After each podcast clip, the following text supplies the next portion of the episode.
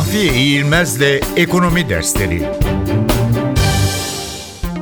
İthal ikamesi modeli nedir? İthal ikamesi modeli, yurt içinde üretilmediği için dışarıdan ithal edilmekte olan malların çeşitli koruyucu önlemler ve teşvik destekleriyle yurt içinde üretilmesini sağlamayı amaçlayan bir sanayileşme stratejisidir. İthal ikamesi korumacı önlemlerle birlikte yürür.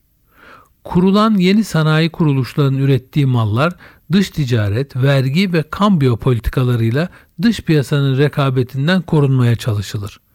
Bu sanayileşme modelinin uygulanmasıyla ithalatın düşürülmesi ve üretimin içeride yapılması hedeflenir. Bu yöntemle sanayileşme yaklaşımı ileride gelişip rekabetçi duruma geçecek karşılaştırmalı üstünlüklere sahip sanayilerin seçilip bunların geçici bir süre korunması ilkesine dayalı olursa koruma önlemleri bir süre sonra kaldırılabilir ve sanayi de dış rekabete açılabilir.